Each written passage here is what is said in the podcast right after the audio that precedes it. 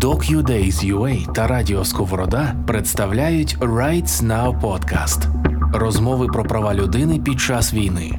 Ми записали та зберегли для вас події правозахисної програми Rights Now та проєкту Архів війни, який збирає цифрові матеріали про повномасштабне вторгнення. Ці події відбулися під час ювілейного 20-го міжнародного фестивалю документального кіно про права людини DocuDays UA. Отже, дорогі друзі, радий всіх е, бачити на черговій е, події правозахисної програми Rights Now, ювілейного 20-го міжнародного фестивалю документального кіно про права людини DocuDays UA. Мене звати Євген Павлюковський, я журналіст е, і модеруватиму сьогоднішню подію. А власне подія, заради якої ми всі сьогодні тут зібралися, називається Відновлення після поранень, як військові долають бюрократію. Це можливо дещо незвична назва тому що зазвичай е, ми вже багато за е, майже півтора роки російського вторгнення звикли чути е, про те, що військові долають ворога, відбувають штурми, захищають наші території, кордони. А от бюрократія це можливо складається таке враження, що це якийсь такий певний пережиток радянщини, і ми дуже любимо якось так зневажливо ставитись до російської бюрократії в тому плані плані, що людина, е, яка е, з, того світу вона е, застрягла десь в радянських часах, ті чиновники, які там не зацікавлені в реформуванні цієї системи, і ми, напевно, в якійсь мірі забуваємо про те, що наша українська рідна бюрократія і ті системи, які працюють у нас, вони насправді можуть не набагато відрізнятися від тих, які ми маємо в з якими ми маємо боротися. Тому, власне, саме так називається наша сьогоднішня подія, як військові долають е, бюрократію. Не всім можливо е, відомо, що е, після отримання поранень військові, окрім того, що мають проходити лікування, мають проходити реабілітацію, і ось всі ці процеси перед тим як людина зможе отримати знову працездатність при бажанні повернути можливості повернутися на фронт, боєздатність, вона має пройти також певну кількість бюрократичних процедур процедур, і ці процедури іноді, е, як показує досвід е, деяких військових, які вже про це відкрито говорять, вони е, іноді виглядають абсурдними, коли, наприклад, військового з пораненнями. Можуть е, виписати з е, шпиталю і відправити в свій підрозділ, який в цей час перебуває в зоні бойових дій, і е, лише для того, щоб завести якусь довідку. Потім він має повернутися з того підрозділу знову на певну військово-лікарську комісію. Ну і власне, ось таких маніпуляцій їх досить багато. Як зробити так, щоб військовим було легше взаємодіяти з державними органами, з міністерством оборони, з іншими інституціями? Інституціями, які мали полегшувати е, навпаки е, їм життя і сприяти реабілітації. Ось е, власне про все це ми сьогодні поговоримо. Тож залюбки представляю гостей нашої сьогоднішньої студії. Масіна Єм, військовослужбовець, адвокат, юрист і співзасновник правозахисного центру для військових, який якраз і займається роз'ясненням ось таких правових питань. Добрий вечір. Добрий вечір. Також з нами Любов Галан сьогодні. Це дуже доречно. Дякую. Дякую. Е, Любов Галан, е, правозахисниця, волонтерка і е, співзасновниця громадської організації Принцип. Дякую теж, що змогли сьогодні доєднатися до нас. І також з нами ще одна людина мала бути присутня офлайн. Це Аліна Михайлова, начальниця медичної служби УЛЬФ батальйону Вовки да Вінчі 70, 67-ї, перепрошую, окремої механізованої бригади. На жаль, ситуація не дозволила. Тож ми пані Аліну онлайн онлайн включаємо саме так. Вітаю. Вітаємо вас. Вітаємо. Е, я знаю, що е, у вас обмежений час так по е, присутності у нас на зв'язку. Тож перед тим як ми власне заглибимося в якусь проблематику, ось всіх цих бюрократичних процедур, користуючись тим, що зараз маємо зв'язок з вами, пані Аліна, хотілося б запитати, розкажіть коротко про роботу медичної служби, і якщо можливо, от з тими проблемами, з якими ви стикаєтеся під час своєї роботи. Ну от я зараз маю на увазі про підготовку, спецзасоби, медикаменти. Можливо, я певне, ви цей список зможете доповнити. Дякую. Дякую. Там в мене просто різниця і досвід, і в мене різниця мій сегмент роботи.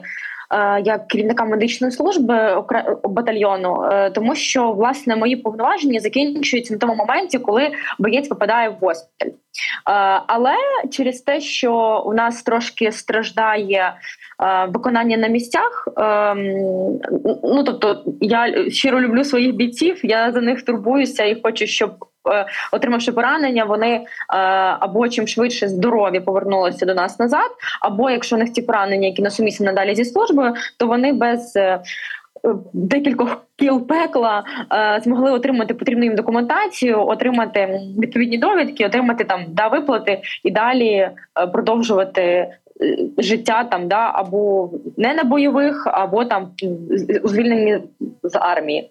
От в цьому починається проблема, але я вам скажу, звідки починається документальна бюрократична проблема. Вона починається з первинного рівня. Е, ви так заговорили, заговорили про документацію. Вона починається власне з. Е, першої першого документа, з яким поранений поступає в первинний там госпіталь це форма 100, від якої мене дуже трусить, як і багатьох медиків, тому що це абсолютно е, дивна бумажка. Вона є російською мовою, е, вона не зрозуміло ким затверджена, не зрозуміло, яку інформацію вона має нести. Е, і для чого вона потрібна? Якщо у бійця немає цієї бумажки, е, його не приймають, наприклад, на якомусь етапі евакуації вже далі е, ну там госпіталь, наступний етап евакуації, наступний лікарський заклад.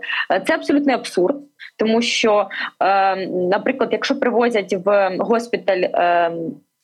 Парамедики, парамедики сьогодні є також добровольці. В них вони не можуть виписувати юридично ніяким чином цю форму 100, бо внизу форму 100 написано лікар, який має підписуватися, ставити свою початку. Е, звідки те, чому це можна уніфікувати це питання, можна зробити адекватну картку пораненого. Вона вже є за протоколами ТІСІСІ, за якими ми працюємо на фронті. Слава всім богам, що ми до цього дійшли сьогодні. Е, більшість да, знають, що це за протоколи, намагаються з ними працювати. Е, Є приклад, що нам потрібно. Вона містить в собі інформацію адекватно, її може заповнювати там починаючи від парамедика, закінчуючи там, які дивлячись на на, скіль, на скількох етапах е, перебуває боєць. Ось це перша історія, яка мене дуже тригерить. Я сподіваюся, що будуть внесені зміни. Ми забудемо цю е, форму 100 з російською мовою, е, тому що ми йдемо далі, і ми маємо якби відповідати відповідати да, і стандартам, і хоча б якомусь якійсь адекватності. Якщо ви запитаєте, які мої проблеми, наприклад, з чим я стикаюся. Е, у фронтовій медицині це в першу чергу починаючи від навчання особового складу. Якщо ми говоримо про, наприклад, наш батальйон, то це виключно тримається на ініціативі мене як е, начмеда, на ініціативі командирів, які хочуть, щоб їх бійці отримували знання. Тобто е, ми працюємо з інструкторами, ми пишемо на них запити. Це знову ж таки інструктора, які працюють на волонтерських засадах. Вони проводять е, от на сьогодні. Вони проводять на рівні ISM, All Service Members. Це я нагадаю, що е, ось ці знання, базовий рівень надання допомоги, е, ISM рівень мають мати всі бійці, які є в збройних силах. Якщо ви запитаєте, наприклад, сьогодні середньостатистичного бійця будь-якої бригади, да, от візьмемо рандомно, що він отримав. Е, курс АСМ, він вам скаже скоріш за все ні. Якщо він скаже да, то це буде щось ну якась дивина, тому що у нас відсутня е, як такова підготовка медиків. Дуже багато е, не медиків, вибачте, бійців, е, просто звичайних, я навіть не кажу про медиків. І навіть елементарно, коли от е, на мене виходили волонтери з намаганням реформувати е, ось цей первинний да е, первинне питання, тому що набагато дешевші державі буде як обучить бійців ніж потім виплачувати та мільйони по загибелі, тому що боєць просто не знав, як накласти турнікет а, і витік кров'ю. Та ну тобто, все ну це розповсюджене явище, яке було починається 2014 року. Ми дякувати всьому навчилися за 9 років війни накладати турнікети. Ми навчилися розуміти, що таке хороші турнікети, сертифіковані турнікети. Зараз потрібно навчити весь особовий склад елементарним базовим рівнем надання першої домедичної допомоги. А, І власне на цьому у нас іде перша прогалина. Наступна прогалина йде, звичайно, що з бойовими медиками. Е, їх рівень підготовки теж е, вражає в лапках. Е, це знову знову ж таки, і все тримається виключно на ініціативі окремих підрозділів, командирів, начальників медичних пунктів, начальників медичних рот. Якщо там є ініціативні люди, які ну розуміють, для чого вони прийшли на ці посади. Ем, Є величезне питання з профільними лікарями, тому що сьогодні, наприклад, на стаб-пунктах, де мають працювати вже фахові лікарі, це хірурги, анестезіологи, судинні хірурги, травматологи, та е, важко знайти сьогодні людей. У нас немає державного замовлення, яке має бути на конкретні лікарські посади. А вони потрібні просто для того, щоб на от, е, рівні, де з'являється перша допомога вже більш профільна, тобто це є інтубація, е, це є і роздренування, да, там пораненого бійця з певними пораненнями. Це мають робити вже лікарі. І у нас на сьогодні це теж є великою проблемою, того що е, їх дуже важко знайти, їх дуже мало у війську. І е, чим далі буде продовжуватися війна, тим це питання буде більш актуальним, і нам важливо було б розуміти це і якби готувати да там. І це не так багато профілей, які мають, які ми мають, да, які ми маємо мати в державному замовленні, наприклад, да, на анестезіологів. Але жоден, на мою думку, та й не на мою думку, жоден стабілізаційний пункт та, е, він буде безсенсовим без лікаря-анестезіолога. А їх сьогодні вони дійсно на вагу золота, починаючи з ковідних часів, да, закінчуючи сьогодні да, повномасштабною вже війною. Це наступне питання. Також ну, знаєте, я можу багато говорити про проблемні питання. Ну тобто шляхи їх вирішення є, але якби чомусь е, чомусь воно десь у нас досі кульгає. Наступне питання це забезпечення. Це також дуже актуальна тема, тому що якщо говорити про мою медичну службу, то окрім аптечок е, бійцям. Аптечки ідеальні. Це прийшла якась гуманітарка нам на бригаду. Її роздали. Там були повністю айфаки з сертифікованими турнікетами або софті, або кет, е, повністю хороші аптечки. Більше в мене нічого немає власне забезпечення е, в медпункті, починаючи від пігулки там якогось анальгіну, закінчуючи, наприклад, холодильниками для крові, або апаратами штучної вентиляції легень, або тіма ж трубками для дренажу, ну тобто з машинами та швидкими. Е, цього всього нема. Е, Продовжуємо історію про броню, яка також є сьогодні супернагальною для фронту, тому що у нас була ротація, вже другу ротацію ми відбули на Донеччині на Бахмутському напрямку. І якби там не було е, броні, броня в мене М113, це також видали Збройні Сили України. Е, і моя броня, наприклад, в лютому місяці вона була ледве не єдина е, в на певному секторі, не можу говорити напрям для декількох бригад. Тобто е, броня мого батальйону евакуювала Е, бійців е, суміжних підрозділів, просто тому що на той ділянці неможливо було евакуйовувати нічим іншим. Е, говорячи, наприклад, що там комусь є хамера броньована і так далі, не підходить хамера броньована для тієї ділянки, тому що хамера це колісна техніка. А на тому напрямку була потрібна і досі потрібна виключно гусля, гусля прорезинена, ну гумова гусля, якою є, наприклад, М113. Е, хороша броня, якісна броня.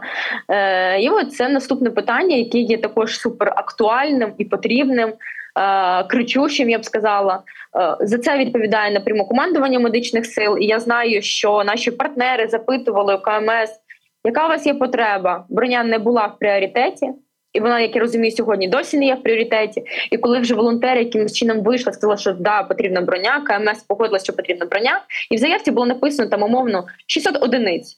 Якої броні, для чого, для яких е, евакуацій? Тобто, це знову ж таки гусляція, чи це колісна техніка, яка модифікація? Ну тобто Ем, Мені дуже сумно те, що питання, які можуть вирішуватися, та це не треба е, ніяких там державних коштів витрачати, щось розробляти. Це все є.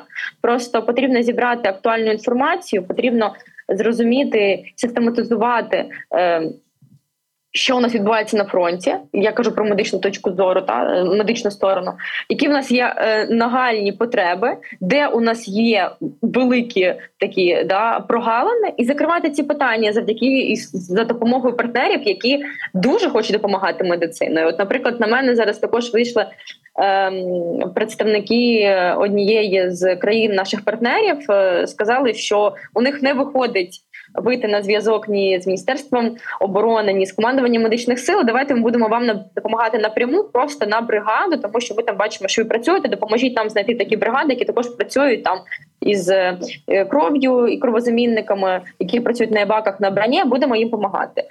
Це теж говорить багато про що, тобто ну про те, що десь на якихось рівнях хтось не виконує певну свою роботу, яка заключається да, в тому, щоб зібрати інформаці- інформацію, систематизувати цю інформацію і передати її далі. Ну от якби на жаль, тому. Я так окреслила дуже швидко болюче питання, та які і з якими зіштовхуюсь не тільки я. І якщо ми будемо говорити, я згадала про кров, ем, яка також сьогодні є, знаєте, таким от е, хочеш, можеш використовувати е, ктільну кров або кровозамінники. А хочеш не можеш не використовувати компоненти крові, точніше. А хочеш, можеш не використовувати кров або компоненти крові. Ну тобто, наприклад, я приїжджаю на один зі стабілізаційних пунктів самих перших, е, які працюють е, е, на Бахмучні, тобто це перший стаб-пункт, на який вивозять поранених бійців з Бахмута і околиць. І на ньому не працюють люди з кров'ю і компонентами. І на питання, чому відповіді якби немає. Ну тобто холодильників немає. Я кажу, так я вам дам свої холодильники. В мене їх там декілька, ми можемо працювати. Я готова навіть свою кров дати туди. Ну свою кров це маю на увазі кров, яка у мене на батальйоні є. Ну якби е, та ні, не треба. Ми так справляємося. В цьому немає актуальної там потреби, в цьому немає там е, необхідності. Е, Чому так відбувається? Чому на сьогодні якісь окремі підрозділи, якщо хочуть працювати з кров'ю, е, вони мають пройти через декілька кіл е, да, там, бюрократії з бумажками і так далі, запитами, а умовно стабілізаційні пункти, на яких має бути кров. Ну тобто, тому що це таланка, де присутні вже лікарі, які мають. Право лити офіційно цю кров і так далі. Вони, якщо просто не хочуть, можуть цього не робити.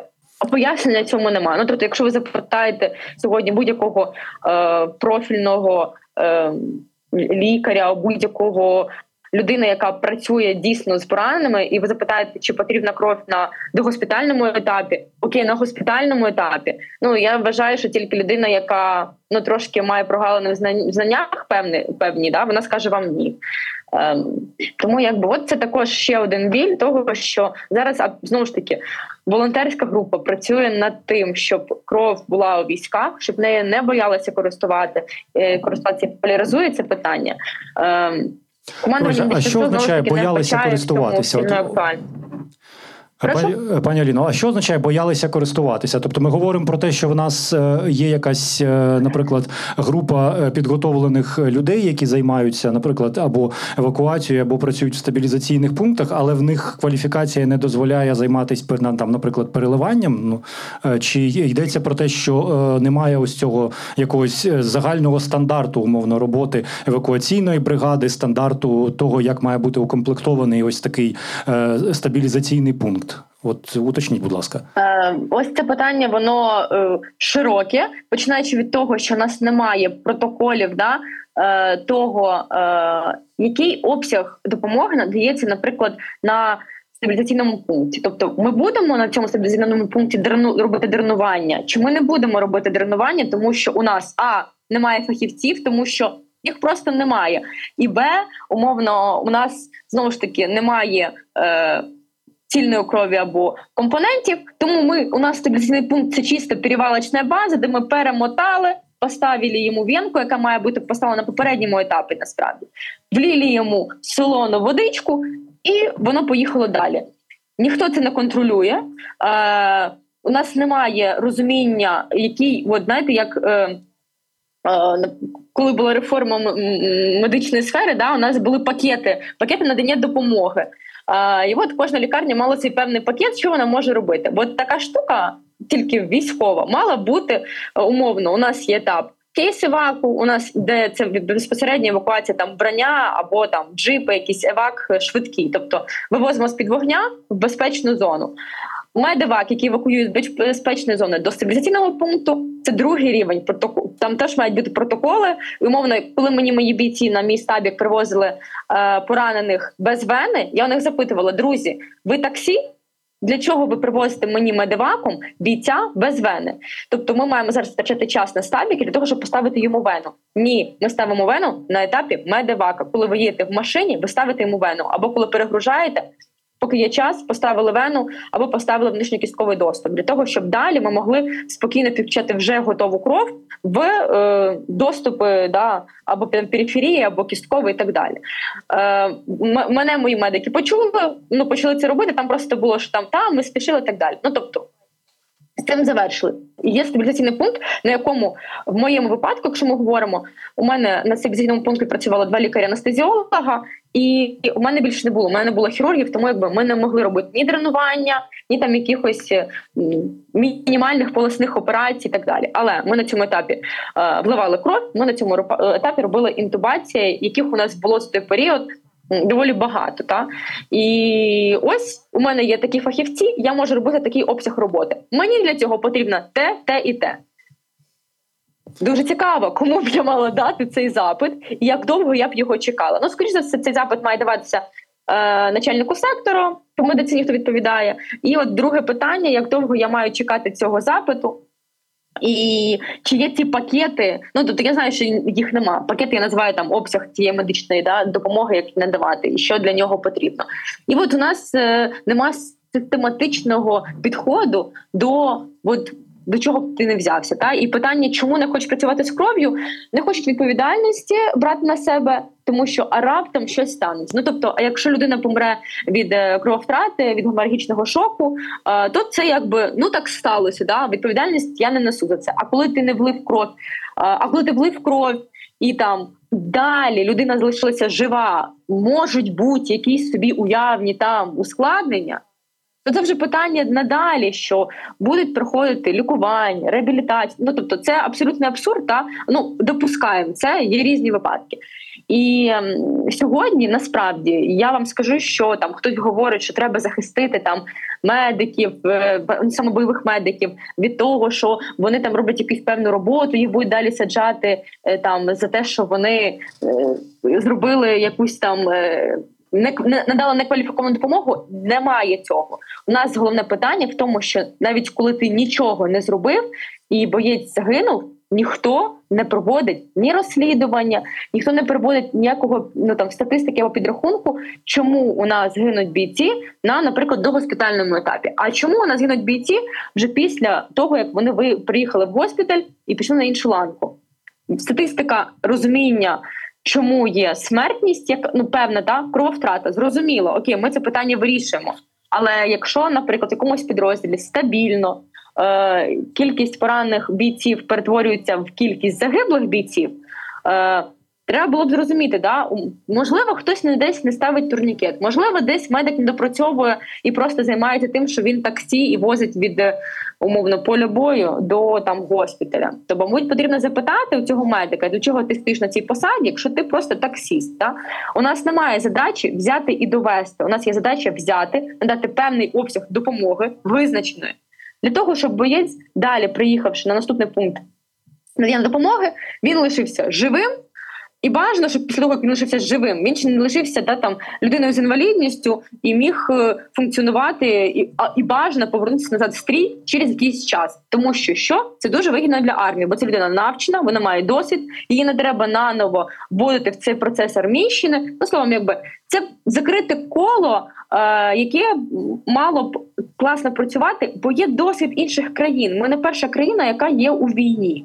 Та, і ми не перша країна, у якої є поранені. Та у нас е, ми можемо ділитися сьогодні своїм досвідом, на мою думку, бо в нас є класні кейси, у нас є класні випадки вирішення нестандартних ситуацій, тому що умовно у нас сьогодні евакуація з поля бою може тривати. 5 годин для американців це шок. Ну такого не може бути в їх системі координат. Для нас сьогодні, е, ну ми коли були на Бахмучині, у нас була евакуація бійця 3 години. Бійця це була ЧМТ з вклиненням. Дуже важка травма. Е, Три години евакуація тільки з полю бою. Далі була евакуація ще 40 хвилин до мого стабілізаційного пункту. Далі була стабілізація в районі ще години. Він від нас доїхав. Ну тобто цей боєць живий. Е, Він сьогодні має да там він має пройти надалі великий курс реабілітації, але він лишився живим Якщо буде якісна реабілітація, він буде повноцінним да, там, людиною в цьому суспільстві. Да, він не повернеться далі у військо, але ця людина жива, вона зможе обіймати маму, дітей, дружину. Ну тобто, це крутий, крутий кейс, коли евакуація триває задовго. Але попри це евакуацією займається. У нас питання було, чому був сильний обстріл, не давали вивезти поранених. Далі було величезне багно, не могли просто його витягнути. Ну тобто, нам є чим ділитися зі світом. Потрібно цю інформацію збирати, робити якісь певні напрацювання, е, показувати, що ми сьогодні та країна, яка може бути прикладом для інших країн е, в там да в питаннях тактичної медицини, наприклад, в питаннях е, догоспітальної медицини, да, етапів цих. Е, ну, є питання, власне. Пані Аліно, дуже дякуємо вам за те, що ви зараз от ділитеся е, всією цією інформацією е, з нами. Ну і насправді тут е, окреслений такий пласт проблем. Я навіть не хочу зараз пробувати уточнювати якісь окремі речі. Хотілося б далі поговорити от саме про правозахисну частину цього питання і трошки зрозуміти, як працює ця система. От з боку бійця. Я знаю, що у вас обмежений час, так як ми зараз ви зараз перебуваєте на службі, і я вам дуже дякую, що ви включилися до нас ось на ці кілька хвилин. Дякую. Прого- Проговорили е, так багато, і е, вся ця інформація вона також увійде в запис. Ми спробуємо її далі систематизувати, і е, власне вона е, далі буде робити свою користь. Тож е, дуже вам дякую. Бережіть себе і е, будемо тримати е, зв'язок. Це була Аліна Михайлова, начальниця медичної служби УЛЬФ батальйону Вовки да Вінчі 67-ї окремої механізованої бригади. Дуже дякуємо. Дякую вам. Дякую вам. І е, нагадаю, друзі, також що е, з нами зараз е, в студії знаходяться Масі Наєм, військовослужбовець, адвокат і співзасновник правозахисного центру для військових принцип. І Любов Галан, так само правозахисниця, волонтерка і співзасновниця і керівниця так цієї громадської організації. І ось власне про правозахисну сферу хотілося б далі поговорити. Ось всі ті речі, про які ми щойно почули від пані Аліни, це величезний пласт роботи, але е, все-таки з точки зору е, е, бійця, напевно, так в першу чергу військовослужбовця. Пане Масі, от ви організували центр. Ви все-таки його організували вже коли самі стикнулися от з частиною цих проблем, про які ми сьогодні говоримо, про які можливо почули від пані Аліни. Коли стало зрозуміло, що ось ця медична система, яка зараз у нас є, система е, лікування, реабілітації військових, що вона працює якось не так, як, як мала працювати. Дякую. Е, Ну, логічно, що як наслідок е, того, з чим я стикнувся, е, стало створення громадської організації. І щоб у вас не було всяких очікувань. Дивіться, реабілітації в Україні немає. Просто її немає. Усвідомте собі, що якщо щось виглядає як ляшко, говорить як ляшко, воно не може не бути ляшком.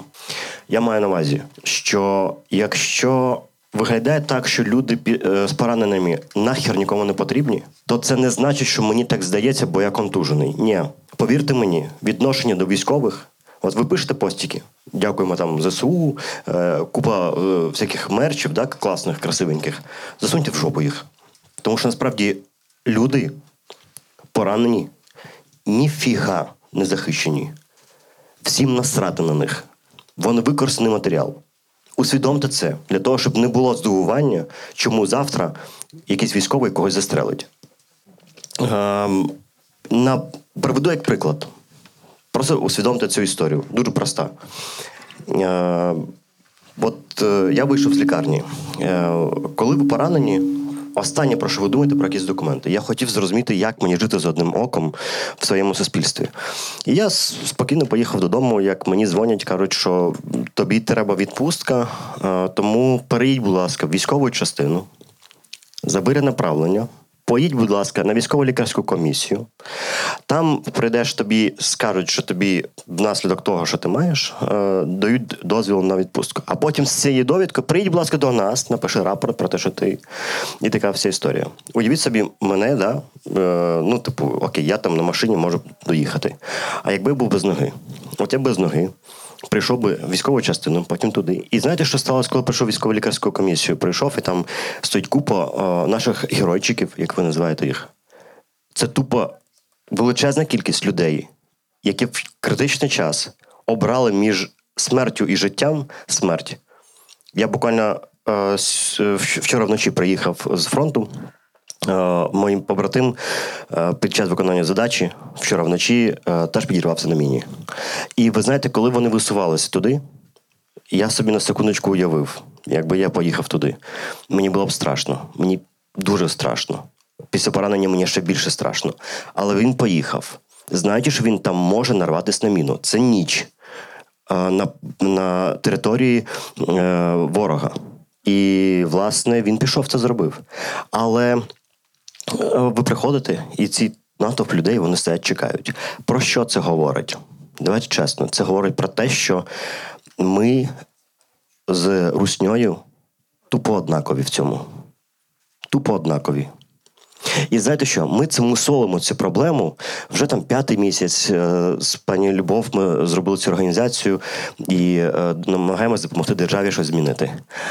А, але уявіть собі ситуацію, якби зараз на нас напала би Росія знову на Київ. І військовий би під час виконання своїх е, зобов'язань сказав би, чекайте. Я зараз не піду воювати, тому що ну, трошечки є нюансів. А в мене документи є, а наказ письмовий є. А є у вас е, гарантія того, що моїй родині забезпечувати будуть. Якщо ні, то я почекаю тут. Зробіть документи. Нехай нападають, захоплять нас, а ми зробимо документи, потім, можливо, підемо. От уявіть собі, якби так поводили собі військові. Ем, це просто наслідки е, собачого відношення, хоча е, тут не, не гарно сказати, я, я до собак дуже гарно відношуся, але тим не менш, це собаче відношення до людей з Росії, е, з СССР, як воно було. Їм було начхати на людей, як ми зараз бачимо. Тому нам треба це викоренити. Значить, і е, перше за все, е, я договорю буквально хвилину ще. Так, так, будь ласка. Е, Перш за все, коли я прийшов, е, ну уявляєте, в мене юридична компанія є. 32 юристи, адвокати, дуже розумних, е, класних людей. І я попросив, поки лежав в лікарні, кажу: слухайте, а скажіть, будь ласка, що там далі мені треба робити? Якісь документики, поговоріть, Е, поробіть щось. Пройшов місяць. І я дзвоню, кажу, слухайте, ну я ж ваш клієнт взагалі. Ну, мало що я власна компанія, я клієнт ваш. Альо, що там? Вони кажуть, ми не можемо розібратися. І саме тому е, ми вирішили з Любов Галан створити цю організацію для того, щоб перш за все е, дати хоча б розуміти, як це працює, куди треба йти, за чим треба йти. Е, і е, щоб, щоб, щоб вирішити питання безпосередньо всіх військових, нам треба було б наняти штат щонайменше з 80 юристів. Просто помножте, ну так, це щоб 10% в- в- вирішити. Просто помножте це 80 юристів, помножте про це хоча б на 500 доларів. За 500 доларів юристи не працюють вже дуже давно. Помножте на 1000 доларів. У мене, у мене таких грошей немає. Ми зрозуміли, що краще вирішити про- е, змінити правила гри, ніж давати безпосередню допомогу кожному бійцю, тому що ну, я не стягну цього, в мене цього немає. І наостанок, як би це було би правильно? От уявимо собі, що от, не дай Боже, я президент. Е, І я би, що би я зробив? Я би зобов'язав би ВЛК і МСЕК, поки, ліка... е, поки військовий лежить в лікарні. У вас же військово-лікарська комісія, да? Це документ потрібен для військових, да? Добре. Я вам нахер потрібен. Я не лікар. Я фізично є. В мене нема ока. Ну, може вирости, але ну, не в цьому році точно. То, власне, поговоріть з моїм лікарем, зробіть документи. Потім приїжджає МСЕК, зробили документи, і я виходжу звідти вільний. Це була б повага до мене. А поки що, просто констатуємо факт. Насрати хочеться, хотіли вони на військових. А чому? А тому, що показників ефективності ніхіра немає. У військових є. Які показники ефективності? Захопили ми територію чи ні?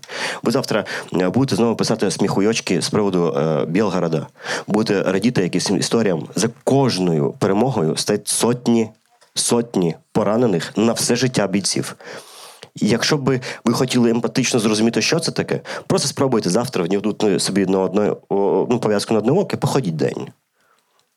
Або без ноги походіть день, або без руки. І це я нагнітаю не тому, що е, знову ж таки я контужений, хоча, можливо, і та, але тому, що це несправедливо, це нечесно. І закінчую.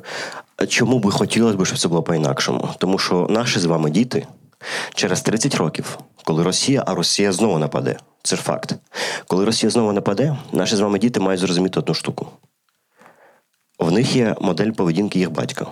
Він пішов воювати, поранився. Що зробила держава? Принизила його. Бо держава чому робить ці документи? Знаєте чому? Тому що вона хоче допомогти військовим. Е, тому що це допомога військовим з пошаною до них. Але через таке приниження я особисто не пройшов. Я не пройшов ВЛК досі, я не пройшов МСЕК. Юридично я не є інвалідом. Я навіть не можу собі е, на, на машину поставити цей значок, розумієте, паркуватися як бидло. Не можу. Ем, бо тому що я не хочу принижуватись. Але це я такий, в мене є гроші. Я уявляю собі хлопця з Запорізької області, у якого п'ятеро дітей вдома, жінка, і він без ноги. І йому кажуть, давай. Ти пройдеш, принижишся, це все пройдеш, і після того ми дамо тобі гроші. Та ну, вибачте, простіше буде зібрати дійсно, як е, пан Шаміль зараз допомагає нашому побратиму Олегу е, збирати на протез. Ну, це жах. Е, і все. І не я можу довго говорити, але більше не буду. Я перепрошую. Е, Дякуємо, пане Сі. Ну, перше, дякуємо за, за відвертість, тому що ось ми, напевно, вже всі в тому суспільстві, і на- і наше суспільство знаходиться в тому стані, що ми маємо говорити ось так чітко і відверто про всі ті, ті проблеми, які маємо, і це, напевно, перше, що сприятиме їх вирішенню. Тож я вам дякую дуже. Е, Дякую вам. Е, Просто знаєте, у нас в я думав раніше, що в Україні там патріархат, це таке. Ну я розумію, що у нас в Україні матріархат. Саме тому Любов Ган, е, голова цієї організації. І я знаю, що я коли вийдемо звідси, вона мені ще раз натовче за те, що я матерився. Тому вибачайте, будь ласка, ще раз. Я наперед, щоб мені Ці було слова не вийдуть за стіни цього залу, нічого страшного. Дякую.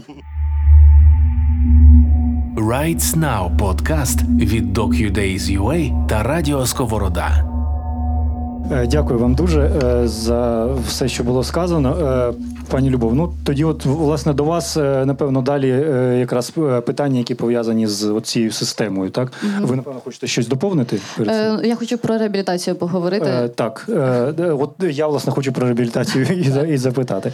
Е, дивіться, от я так розумію, що от з усього, що е, щойно було озвучено пані Аліною, е, пані Масі, тобто ми говоримо з одного боку про якийсь такий спадок від радянщини, який у нас от ну лишився. Він є. Він як не знаю, там як е, Укрзалізниця. От його не, можна взяти і закрити і реформувати складно, так і е, з іншого боку, ми маємо якихось медиків, фахівців, е, голів департаментів е, в МОЗ, в МОН. Це люди, які я впевнений щиро хочуть допомогти. Але ось власне система вона все одно лишається такою.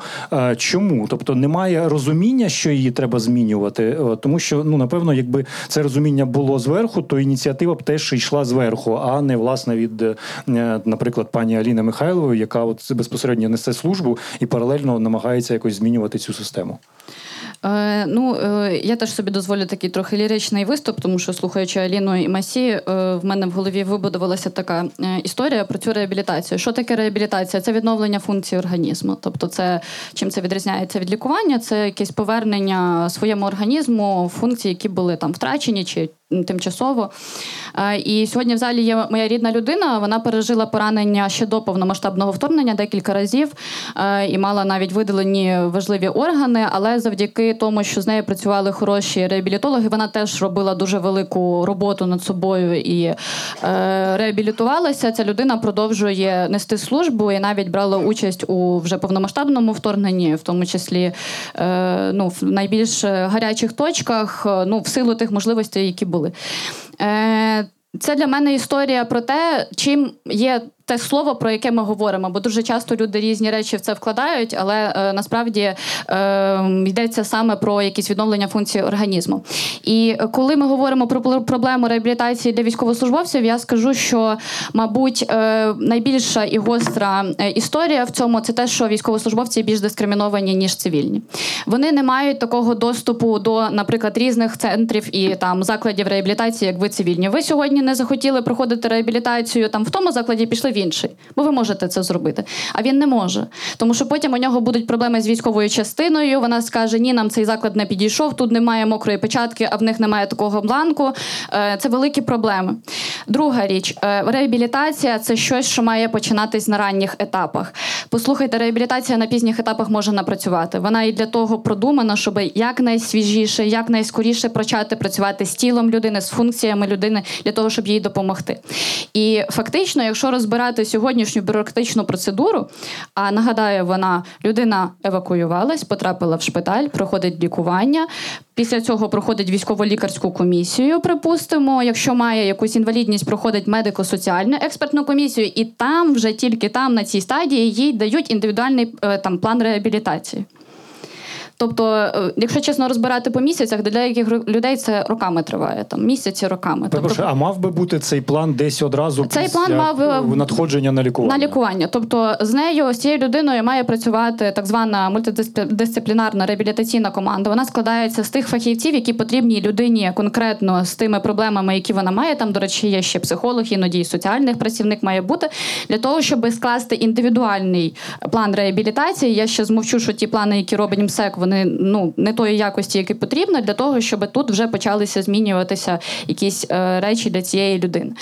Е, чому, наприклад, е, от ми сьогодні згадували форму 100, Ми коли правовий навігатор робили, а це такий інструмент, я його прорекламую сьогодні. Це такий порадник для поранених військовослужбовців, де можна дізнатися, що робити. Ми написали, що форма 100 е, вона насправді не обов'язкова. Бо, як казала Аліна, нічим не визначена, не потрібна, там губиться під час евакуації. Деякі медико-соціальні експертні комісії придумали собі, що вони вимагають це від військовослужбовця. Тобто ти навіть МСЕК вчасно прийти не можеш, це затягується, бо треба якийсь папірець, який, вибачте, в більшості випадків е, людей може бути і відсутнім. Е, Чому е, якби це відбувається? Тому що. Як я повторюсь, питання реабілітації військовослужбовців це не тільки питання цивільної сфери реабілітації, як казав Масі, вона теж дуже нерозвинена і майже відсутня в Україні.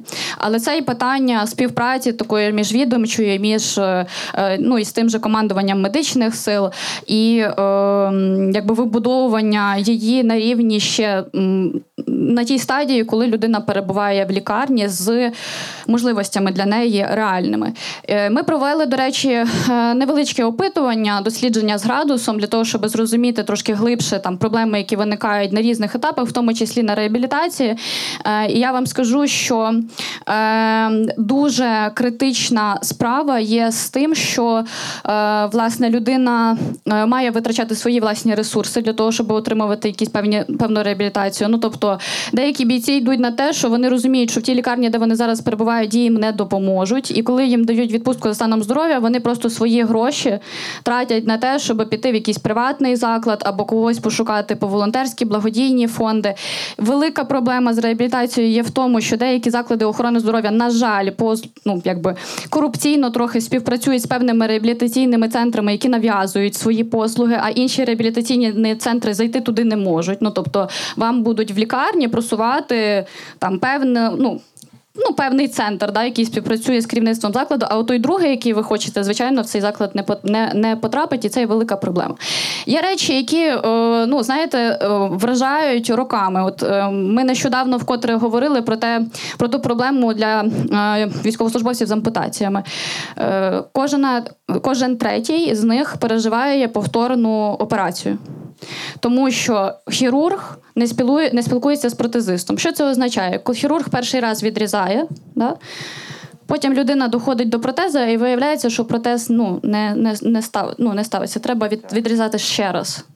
Тобто людина на і це кожен третій. І ця проблема ну ще з 2014 року не вирішена. По ідеї, вона має вирішити в цих мультидисциплінарних командах, але з тим, як воно повільно розкачується, і з тим, наскільки в нас багато людей, на жаль, з ампутованими кін- кінцівками приїжджають з фронту, ну це, це дуже жорстко. Тому. Е, на питання відповіді на питання, чому е, все так повільно і все так складно. Е, я, мабуть, воно мені здається, що це питання риторичне, але я дозволю собі припустити ще наступні речі. Е, коли ти дуже довго працюєш в темі, або коли ти дуже працюєш у цій військовій вертикалі чи медичній вертикалі, ти стаєш, ну, ти втрачаєш емпатію, якщо вона в тебе була. Та? Дуже цікаву річ ми підмітили, коли працювали з ВЛК. Лікарі у військових ВЛК, у військових шпиталях гірше ставляться до військовослужбовців, ніж у цивільних. Е, Це та байдужість. Ми часто чуємо: ой, вони ниють, ой, вони там всі хочуть списатися. Це неправда. У нас дуже багато людей, які хотіли би повернутися на службу, але після того, що пережили цією бюрократією, не хочуть. А, Це от якась байдужілість і небажання шукати рішення, тому що рішення завжди складні. Ем, Повірте, коли ці бюрократи доходять до того, що їм кажуть, вам треба нормативку змінити, це ну якби гострий жах, неприйняття. Я жахаюсь і ненавиджу да, в такому форматі. Це для них. Складно, це гемор, не хочеться. А давайте після війни. А у нас зараз бойові дії. От коли ми теж починали ВЛК, ми чули від е, деяких е, функціонерів, що давайте після свят, давайте після завершення бойових дій будемо реформувати ВЛК. Зараз не чіпайте, зараз не треба, зараз не на часі. Якось воно працює. А ми там п'ять людей відправили на якусь реабілітацію, а ми тут щось зробили. Це не працює. Е, тому мені здається, що дуже важливо для нас всіх, як для суспільства, е, почати розуміти суть речей. Так, тобто ми, як суспільство, маємо теж навчитися розуміти, що це конкретно означає для людини. Як на прикладі з цією ампутацією, що означає неспілкування хірурга і протезиста конкретно для кожного третього, і піднімати суспільний запит на те, щоб реально ефективна реабілітація відбувалась.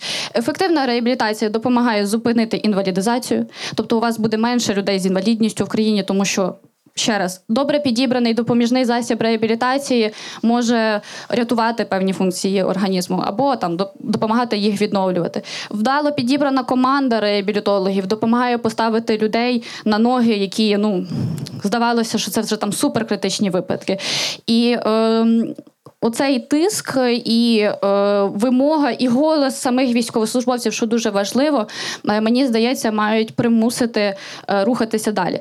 Чи е, є у нас вже готові рішення? Мені здається, що є ну, мінімально ну, концепція вже придумана. Ну, тобто е, беремо ті ж самі мультидисциплінарні команди, запускаємо, розширюємо штат людей, наприклад, в тих же військових шпиталях. Бо ну, там, наприклад, така бюрократична маленька проблема, яку не завжди розуміють у військових шпиталях, часто певних штатних посад не було на лікарів. Ну, тобто, ви хочете завести якогось реабілітолога певного типу. Такої людини на штаті немає, і всі розводять руками, не знаємо, що зробити, до побачення. А людина може тільки там проходити цю е, історію. Е, нам потрібно. С- е, Створити суспільний запит, мені здається, рішення вже є готові. Ну тобто не треба вигадувати з реабілітацією велосипед. Можна не проводити вже дослідження, е, залучати міжнародних партнерів. Рішення вже готові. Зараз справа за активним впровадженням е, і ну таким тиском суспільства. е, Ну і не знаю, голосом, мабуть, військових, які будуть піднімати цю тему для того, щоб вона отримувала, яка щоб вона ставала на політичний порядок денний. А на кого конкретно е, потрібно Ну, тиснути? можна- Давайте от у- можна- у- уточнимо. Зараз е, хотілося б просто зрозуміти, Дивіться, зараз щоб ми не всіх, про абстракцію. всіх інвалідів війни, всіх проблемних військових, які отримали поранення і вони нормально лікуються, просто візьміть емблемку і напишіть там командування медичних сил. Командування медичних сил, якби я не був би, не медитував би, не стояв би на цвяхах, я би застрелив би. Я вибив цих людей. Ну, прям застрелив би. Чому? Це люди, які створені для того, щоб вони почали займатися пораненими. Це командування медичних сил. Ви розумієте, що військовий він не перестав бути цивільним фізично. Нахіра ви створили цю організацію? Є купа цивільних закладів охорони здоров'я, які дуже класні. Але вони, щоб ви розуміли, військових туди не віддають. І найгірше, що є, усвідомте просто. Ви колись-небудь, е, не знаю, тут у вас немає людей там е, молодше 15 років. Ви задайте, будь ласка, коли ви питались дозволу кудись-небудь піти. от відчуйте на собі це. Ви коли військовий, більшість військових розуміють, що в них немає прав. Вони так себе і поводять, наче в них немає прав. І тоді починається порушення їх прав. Але тепер дивіться, вони не можуть ані кроку зробити без е, погодження з командиром. А в вас на е, терезах з одного боку е, наявність або відсутність кримінальної справи за те, що ви когось цим послухали, а з іншого боку, можливість функціонувати. Тобто, якщо у вас можна спасти вашу руку або ногу, ви маєте порушити закон і піти врятувати свою руку чи ногу. Ну Дякую. я ще е, тут трошки додам. Я знаю, що Аліна хоче ще е, взяти слово. Е, мені здається, що проблема трохи більш комплексна ніж тільки командування медичних сил. Дивіться, дуже важливо, е, ну дуже важливим. Е, Актором в житті військовослужбовця все-таки є військова частина, і тут буде багато роботи за генеральним штабом. Е, тому що ну ті от речі бюрократичні, навіть які я говорила з довідочками там для медичної служби чи для е, керівництва з приводу реабілітаційних центрів, це теж на їхній стороні. Ну і це теж таке критичне питання. Ми швидше за все маємо рано чи пізно прийти до переосмислення того, що таке відпустка за станом здоров'я. Дивіться, в нас юридично, юридично в правовому сенсі поняття реабілітації для військовослужбовців не існує. Е, ну, Існує таке поняття як санаторно-курортне лікування. Це ви поїхали в пущу водицю, подихали свіжим повітрям, типу, і е, зцілилися. Е, ну, може, десь там приклалися до якоїсь ікони ще і взагалі допомогло. Я утрирую, але це правда. Фактично, навіть якщо ви, наприклад, вам лікар-реабілітолог каже, що для відновлення функцій вашого організму вам не знаю, треба три місяці. Так, це кожного місяця проходити ВЛК для того, щоб отримувати відпустку на 30 днів. Вона тільки максимум 30 днів дається. А якщо е, ну не знаю, у вас якісь. Виникають труднощі, не знаю, своїм командуванням чи з військово-лікарською комісією, і на їхній розсуд вони не продовжують від- відпустку на 30 днів. Все до побачення, зібрав речі, поїхав військову частину. У нас є ще одна категорія військовослужбовців, яку я хочу сьогодні обов'язково згадати. Це тимчасово непридатні військовослужбовці. Е, дивіться, слово тимчасово непридатний. Так, це е, ВЛК дає такий висновок. Тимчасово непридатний ще у нас є придатний, обмежено придатний і непридатний звільнення е, з військової служби. Тимчасово непридатний. Слово тимчасово означає, що щось має змінитись за якийсь час. Або функції організму погіршаться настільки, що людина буде за станом здоров'я підлягати, наприклад, звільненню з військової служби, або її функції якимось чином відновляться, і вона буде придатною. Ці люди зараз просто перебувають у військових частинах. Так, зараз на слуху дуже велике питання їхнього грошового окладу, так, зарплати. Але е, ну і видведення поза штат, ви абсолютно праві. Але для мене, наприклад, дуже цікавий ще момент з питанням реабілітації. От людина просто перебуває в військовій частині, з нею яка магія має відбуватись? Її нікуди не відпускають. Вона не їздить в медичні якісь заклади, з нею не працюють реабілітологи. Що з нею має відбутися за ці 6 чи 12 місяців, що е, з її організмом щось покращиться? Нічого. Тобто вона не може ні воювати, Ні власне, воювати, ні, ні, лікуватися. ні лікуватися. Вона просто перебуває в військовій частині. І це за 800 тисячі гривень, буквально за тиждень до того в місяць їм платили 800 або 1000 гривень. Це приблизно. А зараз це аж шалених 6 тисяч гривень. Ще не проголосованих є. А тоді ні, вже ні. 8 тисяч гривень, нормально. Але е, Давайте скидатись не на армію, не на допомогу армії, а на допомогу військовим. Виходить так. Да, ще друге читання, ще не проголосований. Але, наприклад, на підписі у президента 8169 законопроект, який дозволить цим військовослужбовцям піти в запас.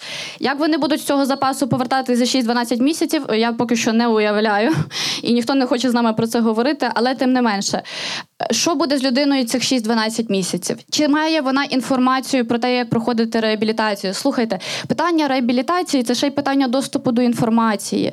Звідки я знаю, куди йти, що мені робити, які спеціалісти мені потрібні. Люди випадково рандомно іноді дізнаються про те, що хтось може з ними працювати.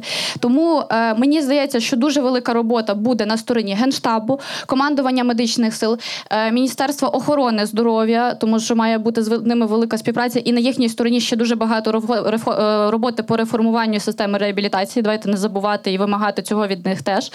Е, Мінсоц і Міністерство охорони здоров'я мають реформувати МСЕК, тому що ще раз реабілітація для будь-якої людини має починатися набагато раніше, ніж так як вона працює зараз в Україні. І тоді ми дійсно будемо долати, тоді ми дійсно будемо допомагати, і тоді дійсно ми будемо працювати уже не з наслідками втрати функції організму, а з тим, щоб ну щось з ними зробити для того, щоб ця людина, можливо, навіть ту інвалідність і не отримала. І, до речі, ще є один орган. е, Це на кшталт астрології і десь гомеопатії.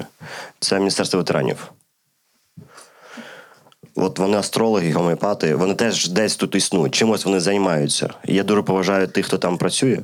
Е, Не знаю чому, просто тому що я боюсь сказати правду в очі іноді, але тим не менш це тершак. Тобто, фактично, це люди мали б цим займатися. І найголовніша історія, ви розумієте, якби Міністерство соціальної політики Міністерство е, командувачка медичних сил і е, Міністерство охорони здоров'я сіли би і подивились би, що вони роблять. Командувачка, командувачка медичних сил, яка робить діч. Як наслідок, це потім лягає на Міністерство охорони здоров'я, як наслідок, це лягає на Міністерство соціальної політики. Я впевнений, що кількість грошей, які тут витрачені на подолання наслідків, шалена. Давайте відкинемо навіть ціннісний момент, що їм пострати на людей. Навіть в фінансовому форматі це неправильно, бо тому що єдиний показник ефективності для держави щодо поранених був би який? Єдиний це повернути самостійність цій людині. Відтак людина не буде тягарем для держави. Вони цього не зробили і не зроблять. І е, останній момент е, е, я з того моменту, як виписався з лікарні в серпні місяці 2022 року. Е, Зі мною ніхто нічого не робив. Ніхто навіть не подзвонив, не спитався, чи ти там хочеш повіситись, може, в тебе якісь проблеми. Ніхто нічого. Ніхто нічого, ще раз. І це, знаєте, сталося не десь там в 95-му році. Сьогодні 2023 рік. Ми знаємо, у нас повномасштабне вторгнення вже півтора року. Це не змінилось, і знаєте що? Не виглядає, що це зміниться. Е, Дякую. А от я тоді вже е, поставлю уточнююче запитання. От якщо ви е, згадали про те, що ніхто не, не подзвонив. От зараз були перераховані ось ці всі відомства і міністерства, так які мають прямий стосунок до того, що має відбуватися з бійцем після лікування. А хто з них конкретно має опікуватися ось цим періодом після лікування? От боєць був виписаний. Дивіться. Що далі? Дивіться, це має бути загальна політика держави, в якій певні міністерства відповідають за свою частину ділянку роботи. Тобто, Міністерство охорони здоров'я не може е, втрутитись в виплати мені е, як е, особи з інвалідністю.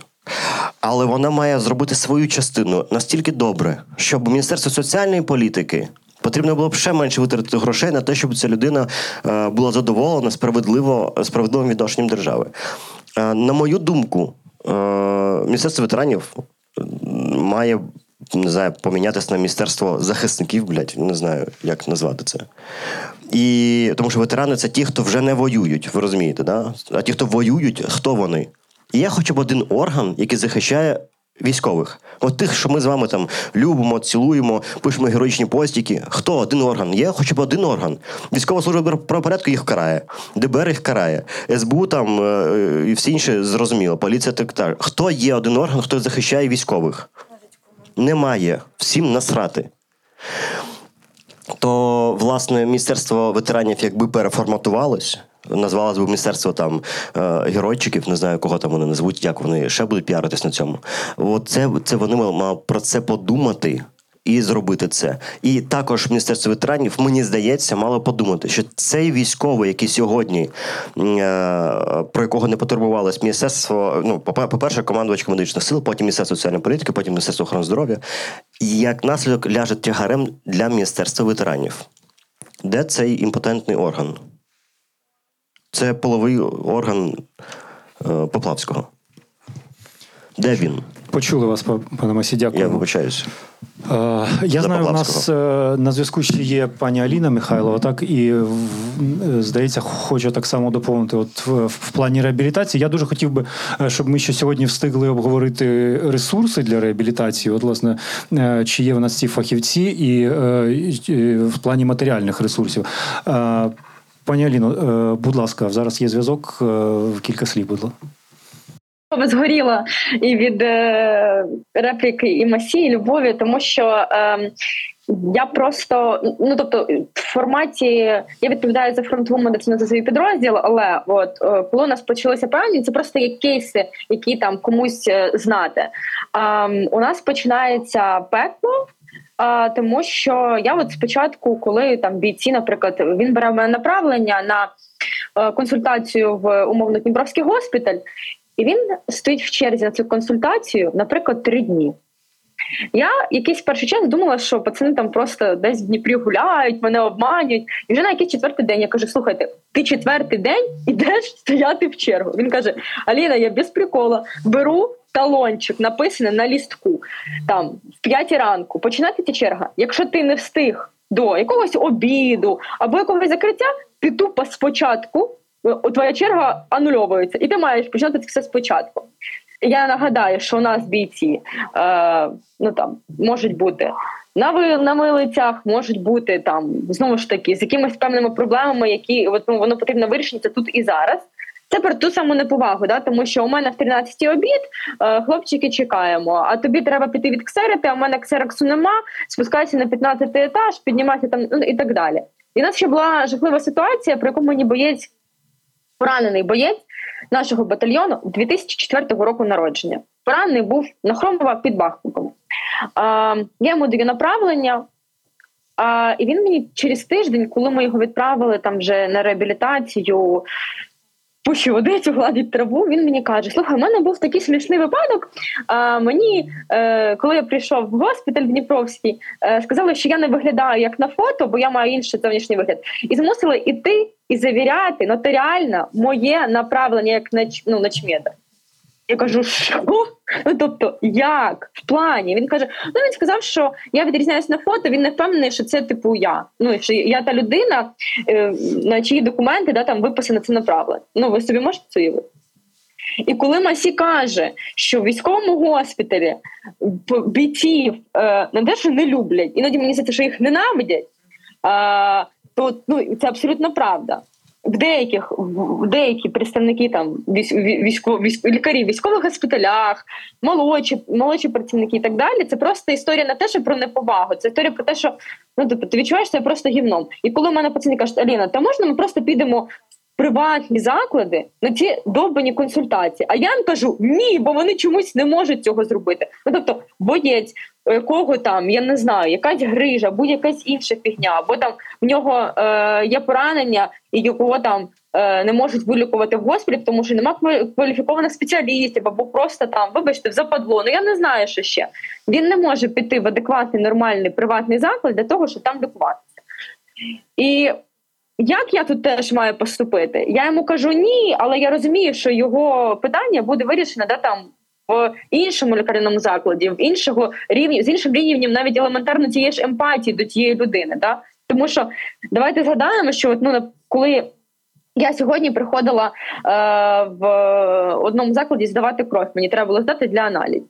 Е, і коли люди побачили мене в військовій формі, там це приватна була історія, то там е, водичка, може вам то, може вам все, давайте, от, або ми у вас без черги, бо ми знаємо, що ви там спішите, бо тут, ну тобто.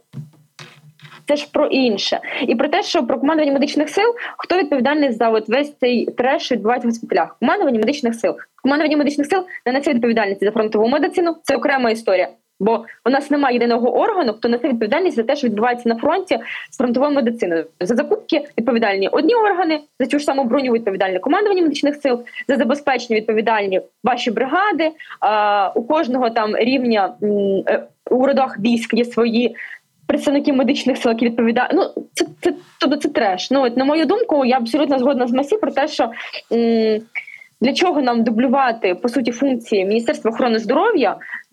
Недієвим командуванням медичних сил. Ну тобто, ми будемо дуже довго гратися в це перекидання м'яча з поля на поле, але якби мені, на мою думку, потрібно приймати якісь певні рішення, і ці рішення мають бути не просто в зміні е, кадрової політики, та а в реорганізації органів, які мають відповідати за свої за свою певні ділянку, там на кожному етапі е, евакуації, починаючи з евакуації, закінчуючи там отримав поранення. Е, Первинний лікарняний заклад і далі, далі, далі, закінчуючи там реабілітацію і тією ж самою комісією. От, на мою думку, це має бути е, кожен орган має відповідати за своє, і в ітозі ми з якимось часом, якщо це буде працювати, вийдемо на е, адекватні показники, коли поранені бійці будуть вертатися назад в стрій або будуть продовжувати там, да, якщо вони не будуть придатні до служби, вони будуть продовжувати нормальне соціальне життя в нашому суспільстві. Дякуємо, пані Аліно. Аліна Михайлова, начальниця медичної служби УЛЬФ батальйону Вовки до Вінчі. Е, Я хотів би все-таки е, на завершення нашої розмови, перед тим як в нас буде кілька хвилин для запитань е, з залу, прояснити ще ситуацію якраз от з забезпеченням реабілітаційним. Ну тому що ось дуже багато прозвучало моментів, які просто системно не дозволяють налагодити процес реабілітації. Але власне, от якщо уявити, що ці процеси будуть усунуті, ну чи якось, хоча б трошки оптимізовані, е, з чим е, тоді нам доведеться стикнутися? Е, Сам ось процес реабілітації, тобто якісь якесь його технічне забезпечення. Ну я так розумію, що не йдеться про еспандери, якісь бруси, тобто це якісь мають бути набагато складніші апарати, які дозволяють людині знову почати навчитись правильно рухатись, умовно, чи робити якісь інші речі побутові правильно. Ось це все, зважаючи на певний потік поранених. Ми звичайно не можемо назвати цифри, так але ну ми розуміємо, що він є, і це е, скоріше за все е, е, той потік він значно більший ніж пропускна спроможність наших реабілітаційних закладів. От давайте цей момент зараз проговоримо власне про пропускну спроможність і про забезпечення. От що, що ми маємо на даний момент, знову ж таки, що, що тут треба покращувати і за що боротися? Е, Ну, я думаю, що ми все-таки е, там в рамках цього обговорення, мабуть, не зможемо детально поговорити про пропускну спроможність і якісь такі цифр, ну, дані з цифрами, тому що ну, громадянське суспільство. Без, без цифр. Зараз об- ми, ми, ми просто навіть обмежені в інформації. Там і, і і збирати ми її не можемо, тому багато речей, про які я буду говорити, вони там на грані якихось там якісних досліджень чи наших е, досвіду спілкування з бенефіціарами. Мені здається, що один із ресурсів, я розумію, що йдеться зараз про матеріально-технічні, але дуже важливий, який треба прийняти до уваги, це кваліфікація і знання. Дивіться, навіть в нашому спілкуванні сьогодні ми дуже багато говоримо про е, військовослужбовців, військовослужбовець з ампутованими кінцівками, але насправді є дуже багато інших е, супутніх проблем зі здоров'ям, які виходять від інших інших типів поранення чи травм, отриманих під час служби, чи захворювань, які там пішли в хронічне. І е, навіть от така річ, е, там, е, там звична для всіх контузія, кобаротравма, наприклад, пишуть всюди.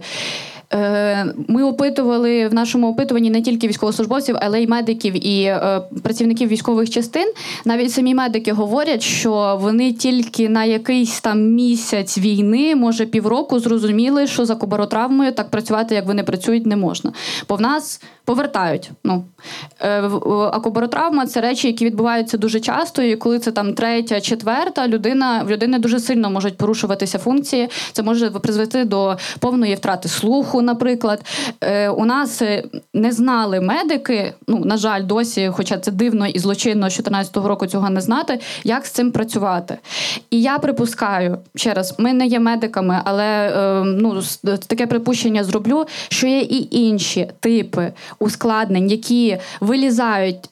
Через декілька місяців та у поранених військовослужбовців, які будуть потребувати специфічних знань, тому що е, от ми іноді е, в чому, наприклад, є проблема з соціологією по реабілітації, коли ми опитуємо військовослужбовців, чому так складно їх проводити? Тому що часом самі люди не знають, а як має виглядати якісна реабілітація. Медики не знають, як має виглядати якісна реабілітація. Тому у нас ще попереду накопичення багатьох е, знань і нарешті впровадження якихось рішень для того, щоб щоб працювати з цими речами. Е, навіть от я е, для мене було дуже цікаво послухати інтерв'ю е, Майкла Кота е, Віршиніна, керівника патрульної поліції Маріуполя, який пережив Азовсталь. Він багато розповідав про свою реабілітацію після полону. На жаль, не всі полонені мають доступ до нормальної реабілітації. В рамках нашого обговорення я би хотіла теж про них сказати, щоб ми про них згадали. На жаль, той термін, який зараз дається полоненим після ну, полону на реабілітацію, він недостатній. Багато з них повертаються е, на фронт. Ну їх повертають і такої підстави для нас для звільнення зараз, як е, перебування в полоні. е, Немає для них і користуючись нагодою, теж скажу, що зареєстрований законопроект, який вимагає створити можливість для них за бажання звільнятися з військової служби. Якщо можете в соцмережах розповісти під про нього, розповідати, не знаю, якось підтримати, це буде добре, тому що на жаль, реабілітації повної ці люди часом не отримують. Вони повертаються на фронт, і це є велика складна проблема. І те, як нам реабілітовувати людей, які пережили полон, це теж буде якась е, питання е, знань і професійної підготовки. З приводу матеріально-технічного забезпечення, мені здається, що ми е, не маємо. Ну мені здається, що це не буде суперпріоритетна проблема. Це питання менеджменту в державі і підготовки, тому що та ж сама реабілітація ветеранів, як говорив Масі, вона буде відбуватися. Вона є частиною загального цивільного рехаба. От і на це будуть давати гроші. Я переконана, наші партнери будуть давати на це речі. Але як казала Аліна, це питання. Того, чи хтось про це просить, і чи хтось це заменеджерить.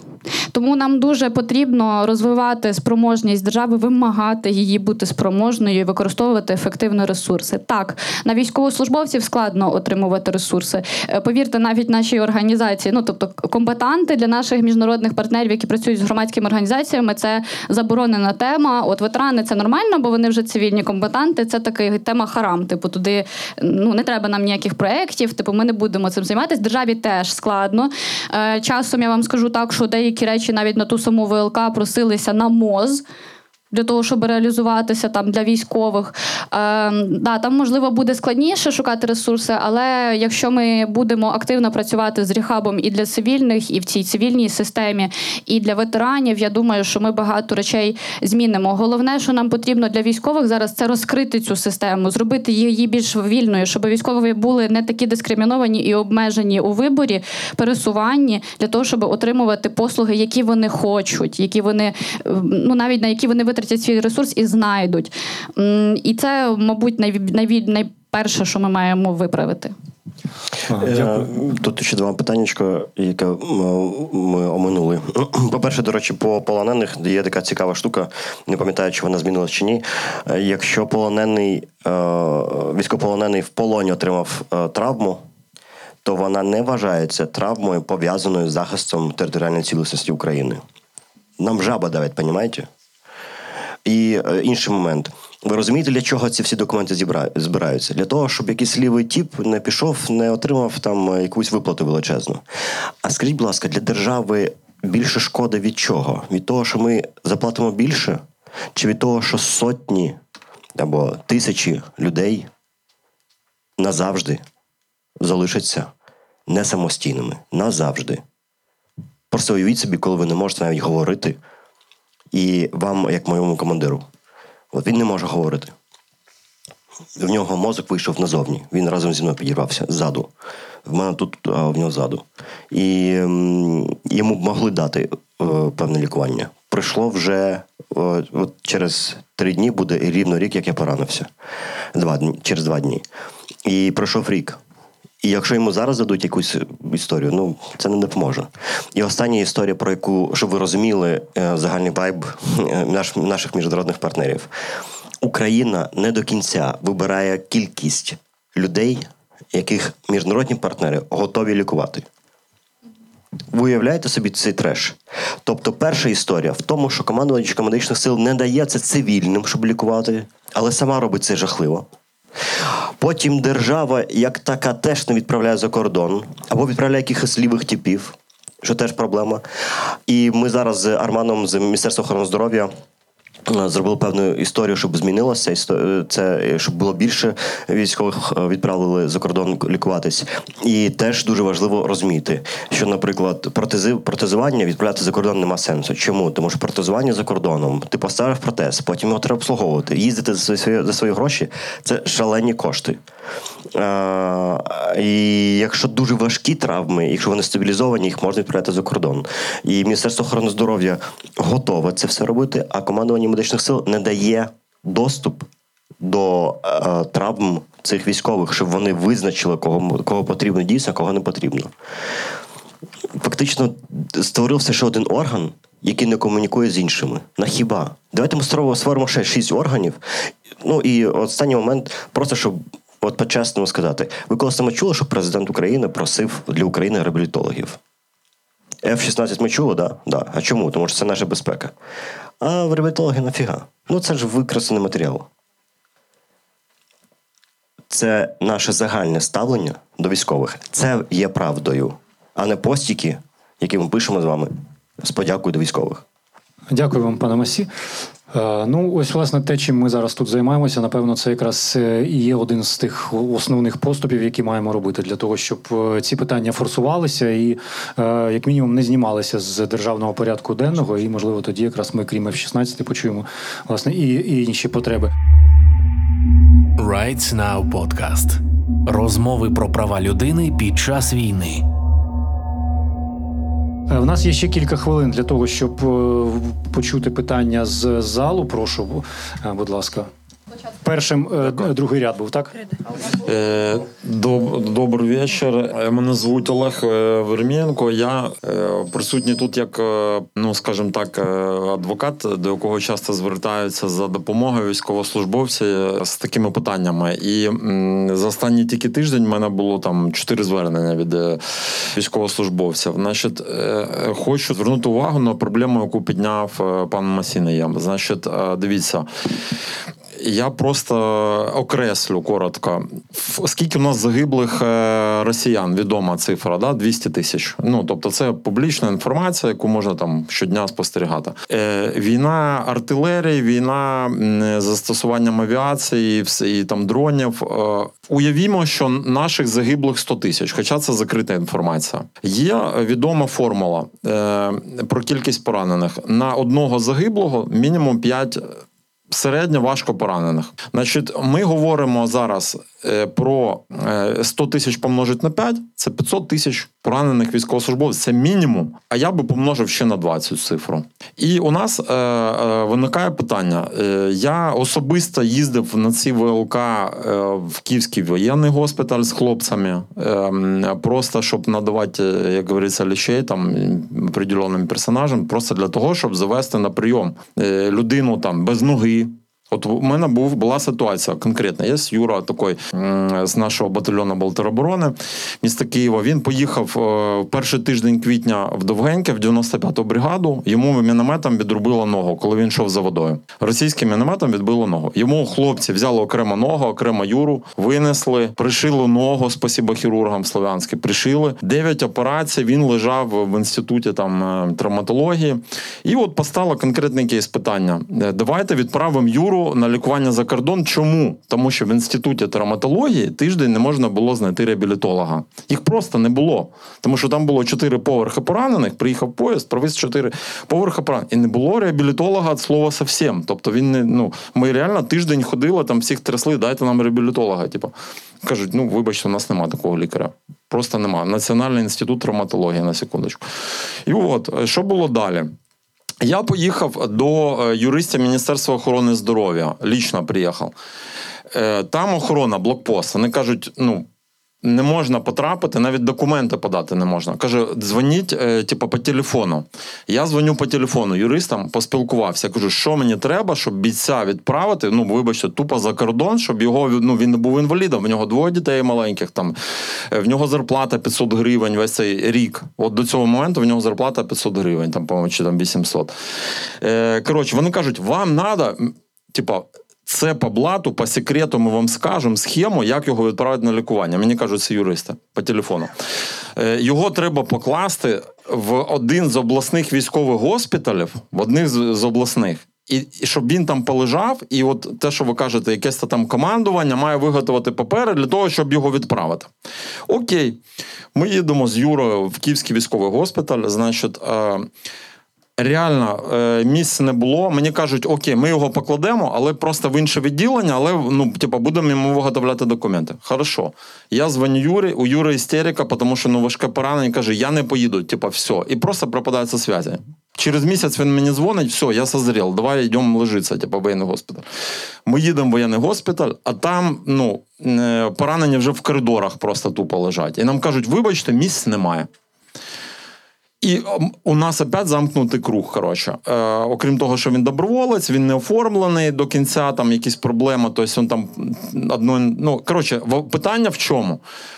Перше питання, що Масій підняв: треба звернення парламенту України і президенту України до народів світу, що, будь ласка, Україні потрібна допомога. У нас півмільйона чи мільйон поранених, середньо важко поранених. Нам потрібна іменно така допомога, тобто з лікуванням військових. Тобто, візьміть українських е, військових на реабілітацію за умови, що вони повернуться, ну і там, типу, далі будуть вирішувати, що вони хочуть. Іти цивільне життя чи і друге питання.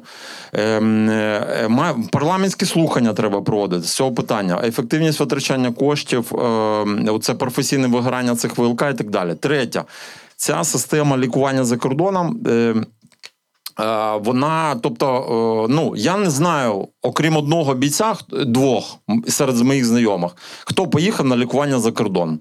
Це просто це не працює. Тобто, я би взагалі е, весь цей МОЗ і весь цей коротше, Міністерство оборони, хто займається медициною, я б просто якби звільнив за непрофнепридатність. Дякую за увагу. Е, Дуже дякую за Дякую. питання. Е, Пане Олеже, по-перше, радий вас бачити, бо я вас зазвичай читаю в Фейсбуці. Але так, ем, по-перше, що ми зараз зробили? Ми з Міністерством охорони здоров'я безпосередньо поїхали в Дніпро, поговорили з лікарями, Зрозуміло, що проблема є в КМСі, і ми зараз е, загалом ця структура, е, алгоритм цей помінявся яким чином. Тепер е, не треба збиратися лікарям, щоб приймати разом рішення про те, що треба його відправляти. Тобто ця ланка випала, тому тепер можна буде швидше відправляти. Бо попередня статистика була за один рік повномасштабного вторгнення дві тисячі людей всього було направлено за кордон. Це дуже мало. При тому, що у нас е, дуже великий обсяг, який можуть відправляти. Е, тому. В цій частині раз. Друге питання щодо вигорання ВЛК. Ми теж пропонували це Міністерство оборони е, Міністерство оборони України. Можливо, ще треба ще письмове звернення, можливо, не знаю, тату зробити собі е, з цим зверненням. Бо є рішення насправді.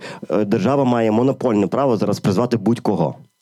Будь ласка, призовіть, скажіть, у нас є акційний місяць для медиків. Призиваємо тільки медиків, щоб ви не воювали там. Приходьте і відправте їх на ВЛК. Це могло б зараз швидко змінити, бо тому що дійсно є вигорання цих людей. І давайте чесно, військові вони е, ще такі толерантні в розмовах. Ви знаєте, Якщо, якщо у медика, наприклад, якогось там хорошого хірурга або травматолога, у нього поїде криша, він вирішить, от я йду в армію, він не може працювати хірургом там без військової кафедри.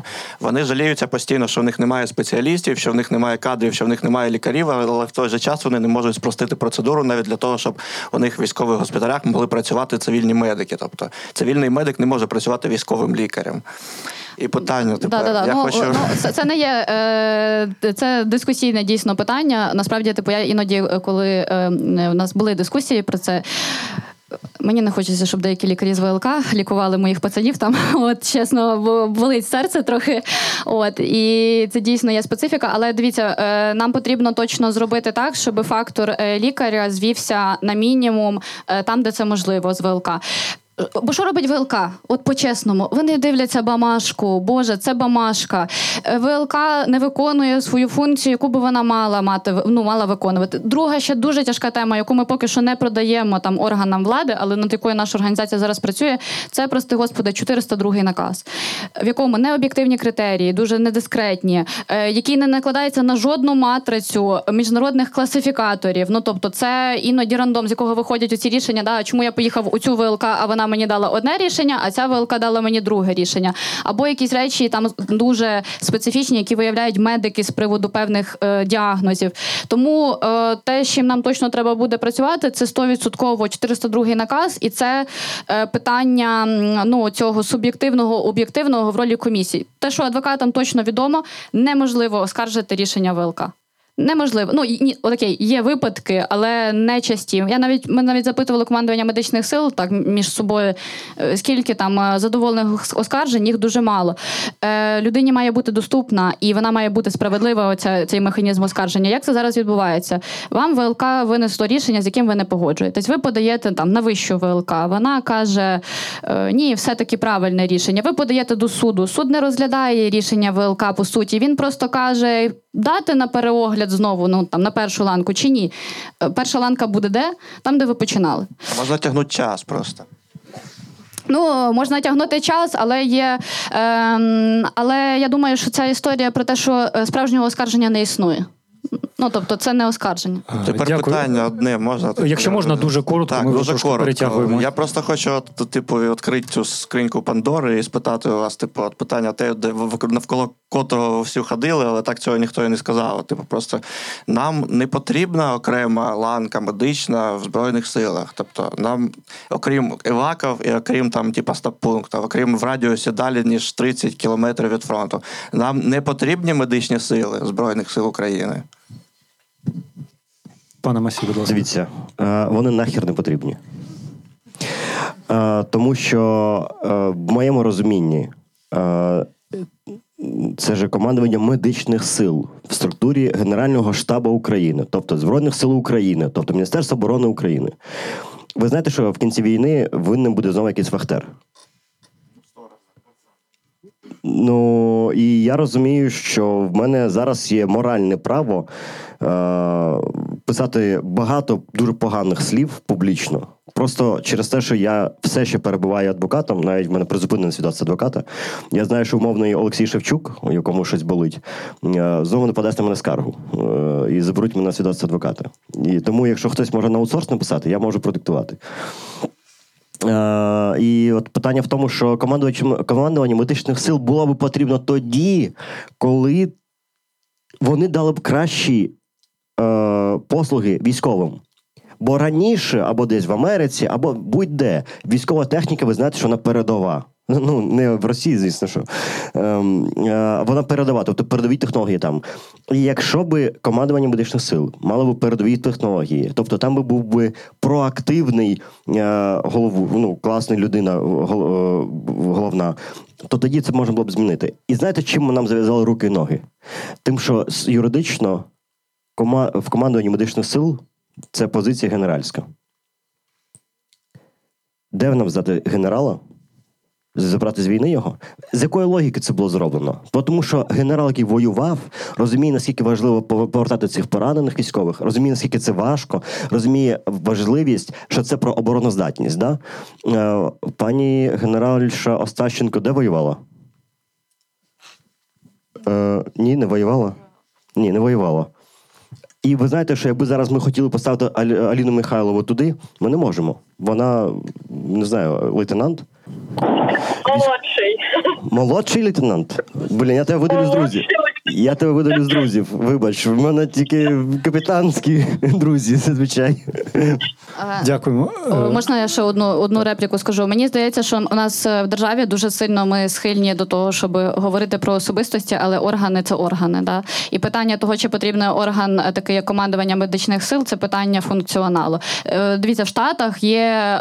Е, Грант-органи, наприклад, ті, які займаються травмами поранених, це грант-органи, це більше по силі, потужностях і ресурсах, ніж командування медичних сил помножене на 10. Тому мені здається, що у нас попереду це дуже серйозна розмова про управління і організацію, про повноваження командування медичних сил і розподіл цього повноваження, тому що це призводить до е, дуже багатьох складних питань на рівні е, навіть евакуації, кому підпорядковуватися, кого слухати, як це вирішувати. Вирішувати. Це до кінця не вирішено. Виходить так, що там, де цей орган потрібен, він каже, це не наша зона відповідальності. А там, де він не потрібен, він встановлює правила, які можуть заважати. Тому у нас буде дуже серйозна розмова про те, е, як це має бути реорганізовано. Я нагадаю, що до командування медичних сил у нас був такий невеличкий відділ, здається, в генштабі чи в міністерстві оборони, я не пам'ятаю. І ми дуже хотіли, щоб це виросло в велике. Так е, мені здається, що нам треба вести трошки вже більш е, серйозну розмову про те, про орган. Неважливо, хто там буде і чиє ім'я буде генеральським. Хоча, звичайно, це речі, які впливають. Нам треба більше говорити про системність, правила гри е, і про повноваження. Ну і про моніторинг того, наскільки ці повноваження реалізуються так, як вони мають реалізуватися. Дякую. В нас е, зовсім е, мало часу на останнє запитання. Так, я бачив, що от була рука в другому ряду. Будь ласка, якщо можна, дуже дуже коротко. Дякую величезно. У мене єдине питання. Дивіться, у нас кожна система. Ми так багато говоримо про систему, про органи, про адміністративні якісь рішення наші. В мене питання: що зробити такого, аби люди на місцях, які власне хамлять нашим військовим, які приймають невиважені рішення, якісь, які не знаю, скидують себе відповідальність, перестали бути такими. Що маємо зробити? Тому що здебільшого, якщо вказівка йде зверху, ми сприймаємо її критично і майже ніколи до неї не дослухаємося. Ми сприймаємо її в штики і не хочемо брати на себе відповідальність. Як змінити це в Україні майбутнього? Дякую. Дякую. Дякую. Е, Ви знаєте, я народився в Афганістані і е, до 6 років був там. І я пам'ятаю чітко е, ситуацію, коли дітей сажали в клітку, бо вони були покарані. Клітка стояла біля магазину. І вони виростали з е, хребтом, який не здатний е, функціонувати правильно. І я ще тоді зрозумів, що проти такого великого зла можна поборотися виключно тоді, коли соціум це не приємлить. Чому ми маємо претензії до всіх і кожного росіянина? Бо вони так чи інакше погоджуються з тим, що робить Росія. То, відповідаючи на ваше питання, нам потрібно не прибирати наш погляд від поранених. В нас це в корні закладено. Я це розповідав багато разів в інтерв'ю. Що коли перший раз виїхав на візку, мене медсестра везла. В мене був прив'язаний, і тут було видно, що трошечки дірка є. І люди прибрали свій погляд. Я розумію, чому це непогано. Я розумію, чому комусь стидно, комусь не хоче мене тривожити. Але ми з вами загалом, коли ми зараз звідси вийдемо, е, завтра чи післязавтра багато хто забудуть про ці проблеми. Дай Боже, щоб ні. Що ми можемо всі разом зробити? Пам'ятаєте, як в поліції раніше гвалтували і били людей? Як так стало, що перестали гвалтувати і бити? Ми з вами піднімали це на такий високий градус, як в Кагарлику було. Але у нас є проблема з вами, політична пам'ять, вона це шалена проблема. Бо е, справу по Кагарлику, я впевнений, що ви навіть не читали рішення, яке зараз було. 11 років обом гвалтівникам. Так, а двоє інших, так. а двоє інших десь е, загубились. Е, Кирил Тлявов, Катя Гандзюк. Ми ж коли починали ці акції протесту, ми піднімали це питання наверх, наверх, щоб дати сигнал, що ми, як суспільство, цього не приємлемо. Проти великого. Великого зла можна боротися виключно, коли соціум це не приємлить. Тому я от дуже хотів би, щоб ми зараз з вами підняли це питання. Дивіться, офіс президента дуже розумна структура. Вони все роблять виключно виходячи з соціальних досліджень. Якщо соціуму посрати на військових, офісу посрати на військових.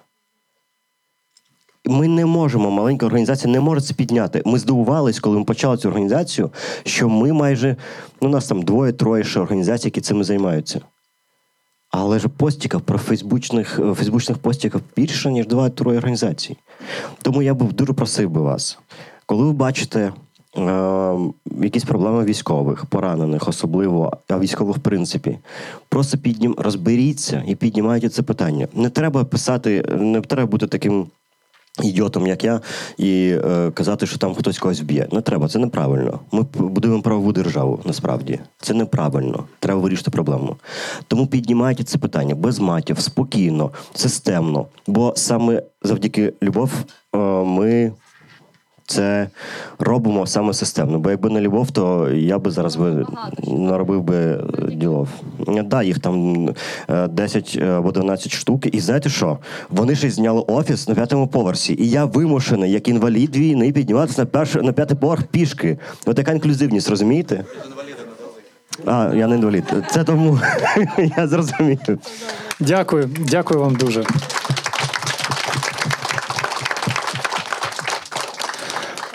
Масіна Єм, військовослужбовець, адвокат, співзасновник правозахисного центру для військових принцип. Дуже дякую, що ви зі служби. Я знаю, що ще вчора були на службі, і сьогодні ви вже тут сидите за нашим столом, замість того, щоб відпочивати. За це вам особливо. Я боюсь, що навіть по БРці я юридично шатав. Тому дуже добре, що це не публічний захід, а потім пізніше буде відомо. Не дай Боже. Ми юристи. І за відвертість вам насправді теж е, дуже дякуємо, тому що ну напевно дійсно є речі, які варто проговорювати. От е, саме так. Я ще раз повторюсь. е, Ну тому що ми вже наше суспільство доросло до того рівня, коли ми можемо говорити і називати речі тими словами, ну якими вони власне і називаються. Пані Любов Галан, я вам теж дуже вдячний за те, що ви сьогодні прийшли і розказали нам от всі ті правові моменти, які власне і, і тримають всю цю систему від того, щоб вона е, якось е, е, почала функціонувати краще. І Аліна Михайлова, яка безпосередньо під час несення військової служби змогла до нас так само включитися і приділити нам час, хоча, напевно, теж могла б відпочити. Дуже дякую вам. А,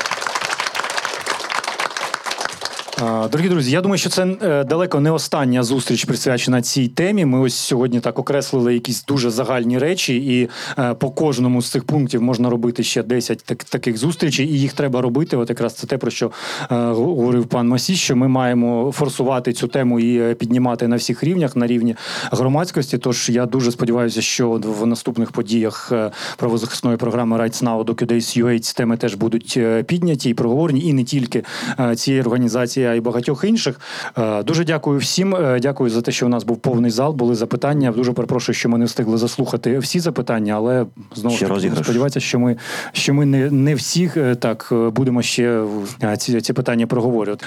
Друзі, дуже дякую всім. Дякую за ось те, що в нас все так тепло, гарно і дуже продуктивно відбулося. Бережемо себе і рухаємося до перемоги. Дякую. DocuDays UA та Радіо Сковорода представляють Rights Now Podcast. Розмови про права людини під час війни. Ми записали та зберегли для вас події правозахисної програми Rights Now та проєкту Архів війни, який збирає цифрові матеріали про повномасштабне вторгнення. Ці події відбулися під час ювілейного 20-го міжнародного фестивалю документального кіно про права людини DocuDays UA.